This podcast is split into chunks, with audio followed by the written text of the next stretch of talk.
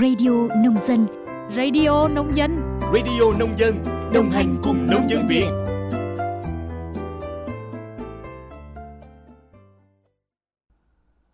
Biên tập viên Minh Quân và Minh Yến xin kính chào quý vị và các bạn thính giả của Radio Nông Dân. Quý vị và các bạn đang nghe bản tin Nhịp sống nông thôn mới. Bản tin hôm nay, ngày 11 tháng 11 năm 2023 sẽ có nội dung về sự kiện của Hội Nông dân trên toàn quốc và tình hình hoạt động sản xuất của ngành nông nghiệp.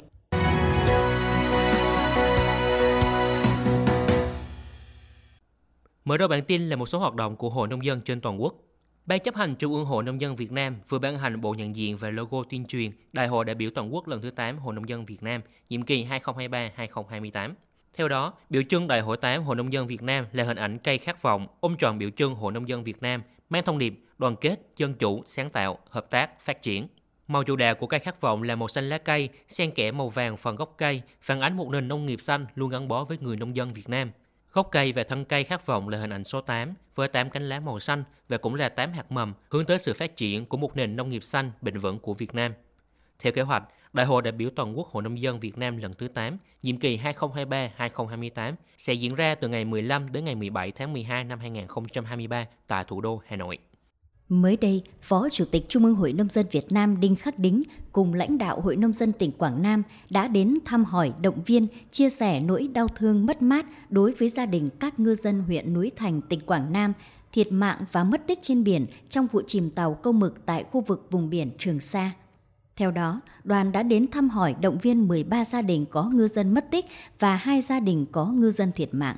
Đây là những ngư dân hành nghề trên hai tàu cá QNA 90129TS và QNA 90927TS bị chìm ở Trường Sa vào tối ngày 16 và dạng sáng ngày 17 tháng 10.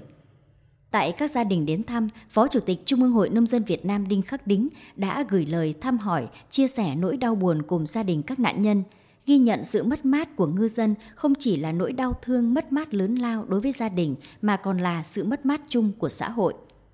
Cũng trong dịp này, đoàn đã trao hỗ trợ mỗi gia đình số tiền 2,5 triệu đồng. Chuyển xem một số thông tin nổi bật về nông nghiệp. Đã có một doanh nghiệp của Việt Nam chính thức được Tổng cục Hải quan Trung Quốc chấp thuận cho phép xuất khẩu tổ yến sang Trung Quốc.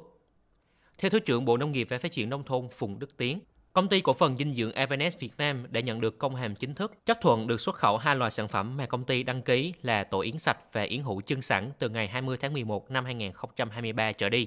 Tính đến ngày 8 tháng 11 năm 2023, Việt Nam có 9 doanh nghiệp để hoàn thiện hồ sơ đăng ký xuất khẩu tổ yến và nộp tới Tổng cục Hải quan Trung Quốc xem xét. Hiện tại, cơ quan chức năng Trung Quốc đã tổ chức kiểm tra trực tuyến 5 trong số 9 doanh nghiệp này và sẽ thông báo sau khi kết quả đạt yêu cầu. Bến Tre khuyến cáo các nhà vườn không bán trái sầu riêng non.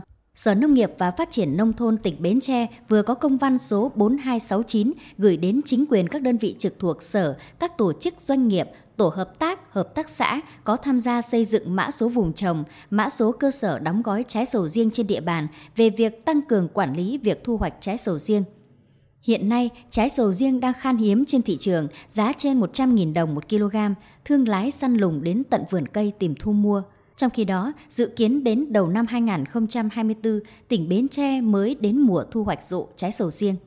Chính vì vậy, công văn của Sở Nông nghiệp và Phát triển Nông thôn tỉnh khuyến cáo bà con nông dân khi thu hoạch trái sầu riêng phải đảm bảo đủ độ chín nhằm đảm bảo chất lượng sản phẩm xuất khẩu và uy tín sầu riêng Việt Nam, tránh vì lợi nhuận trước mắt mà thu hoạch bán trái sầu riêng non. Bên cạnh đó, chính quyền các địa phương và toàn ngành nông nghiệp phải thực hiện các giải pháp nhằm chuyển giao kỹ thuật, giải pháp canh tác theo hướng dẫn của cơ quan quản lý cấp trên. Lần đầu tiên, thành phố Hồ Chí Minh tổ chức giải thưởng thương hiệu vàng nông nghiệp. Vừa qua, Sở Nông nghiệp và Phát triển nông thôn thành phố Hồ Chí Minh tổ chức họp báo thông tin về đề án xây dựng thương hiệu vàng nông nghiệp thành phố giai đoạn 2022-2030. Tính đến nay, sau hơn 5 tháng triển khai, đã có 32 tổ chức tiềm năng được các cấp chính quyền thành phố lựa chọn tham gia giải thưởng thương hiệu vàng nông nghiệp. Lãnh đạo Sở Nông nghiệp và Phát triển nông thôn thành phố Hồ Chí Minh cho biết, mục tiêu của giải thưởng và đề án là nhằm nâng cao nhận thức của các mô hình kinh tế tập thể, doanh nghiệp về vai trò, tầm quan trọng của việc xây dựng, phát triển thương hiệu, tạo động lực khuyến khích các tổ chức tích cực sáng tạo, phát triển thương hiệu sản phẩm bền vững, phát triển thương hiệu sản phẩm ô cốt, nhóm sản phẩm chủ lực và tiềm năng, sản phẩm đặc trưng, đặc sản của địa phương. Hiện nay, thông tin về đề án và giải thưởng thương hiệu vàng nông nghiệp thành phố Hồ Chí Minh được cập nhật tại website nông nghiệp tphcm thương hiệu vàng.vn. Bên cạnh thông tin về giải thưởng, tại cuộc họp báo, Sở Nông nghiệp và Phát triển Nông thôn thành phố cho biết, hội chợ, triển lãm nuôi trồng, công nghệ chế biến, nông, lâm, thủy sản, sản phẩm Việt Gáp, ô cốp về phiên chợ khuyến mại quận Tân Bình năm 2023 sắp diễn ra từ ngày 16 đến ngày 19 tháng 11. Trung Quốc tạm ngưng nhập tôm hùm bông, vựa nuôi Phú Yên không bị ảnh hưởng nhiều. Theo lãnh đạo Phòng Kinh tế thị xã Sông Cầu, tỉnh Phú Yên, trong năm 2023, ngư dân thị xã Sông Cầu thả nuôi trên 60.000 lồng tôm hùm, trong đó 95% là tôm hùm xanh, tôm hùm bông chỉ chiếm 5% với sản lượng ước tính trên 2.000 tấn tôm hùm thương phẩm. Giá tôm hùm năm nay đã được đánh giá đảm bảo cho người nuôi đạt lợi nhuận bình ổn. Theo cơ quan chức năng địa phương, chưa rõ lý do Trung Quốc tạm ngừng nhập khẩu tôm hùm bông.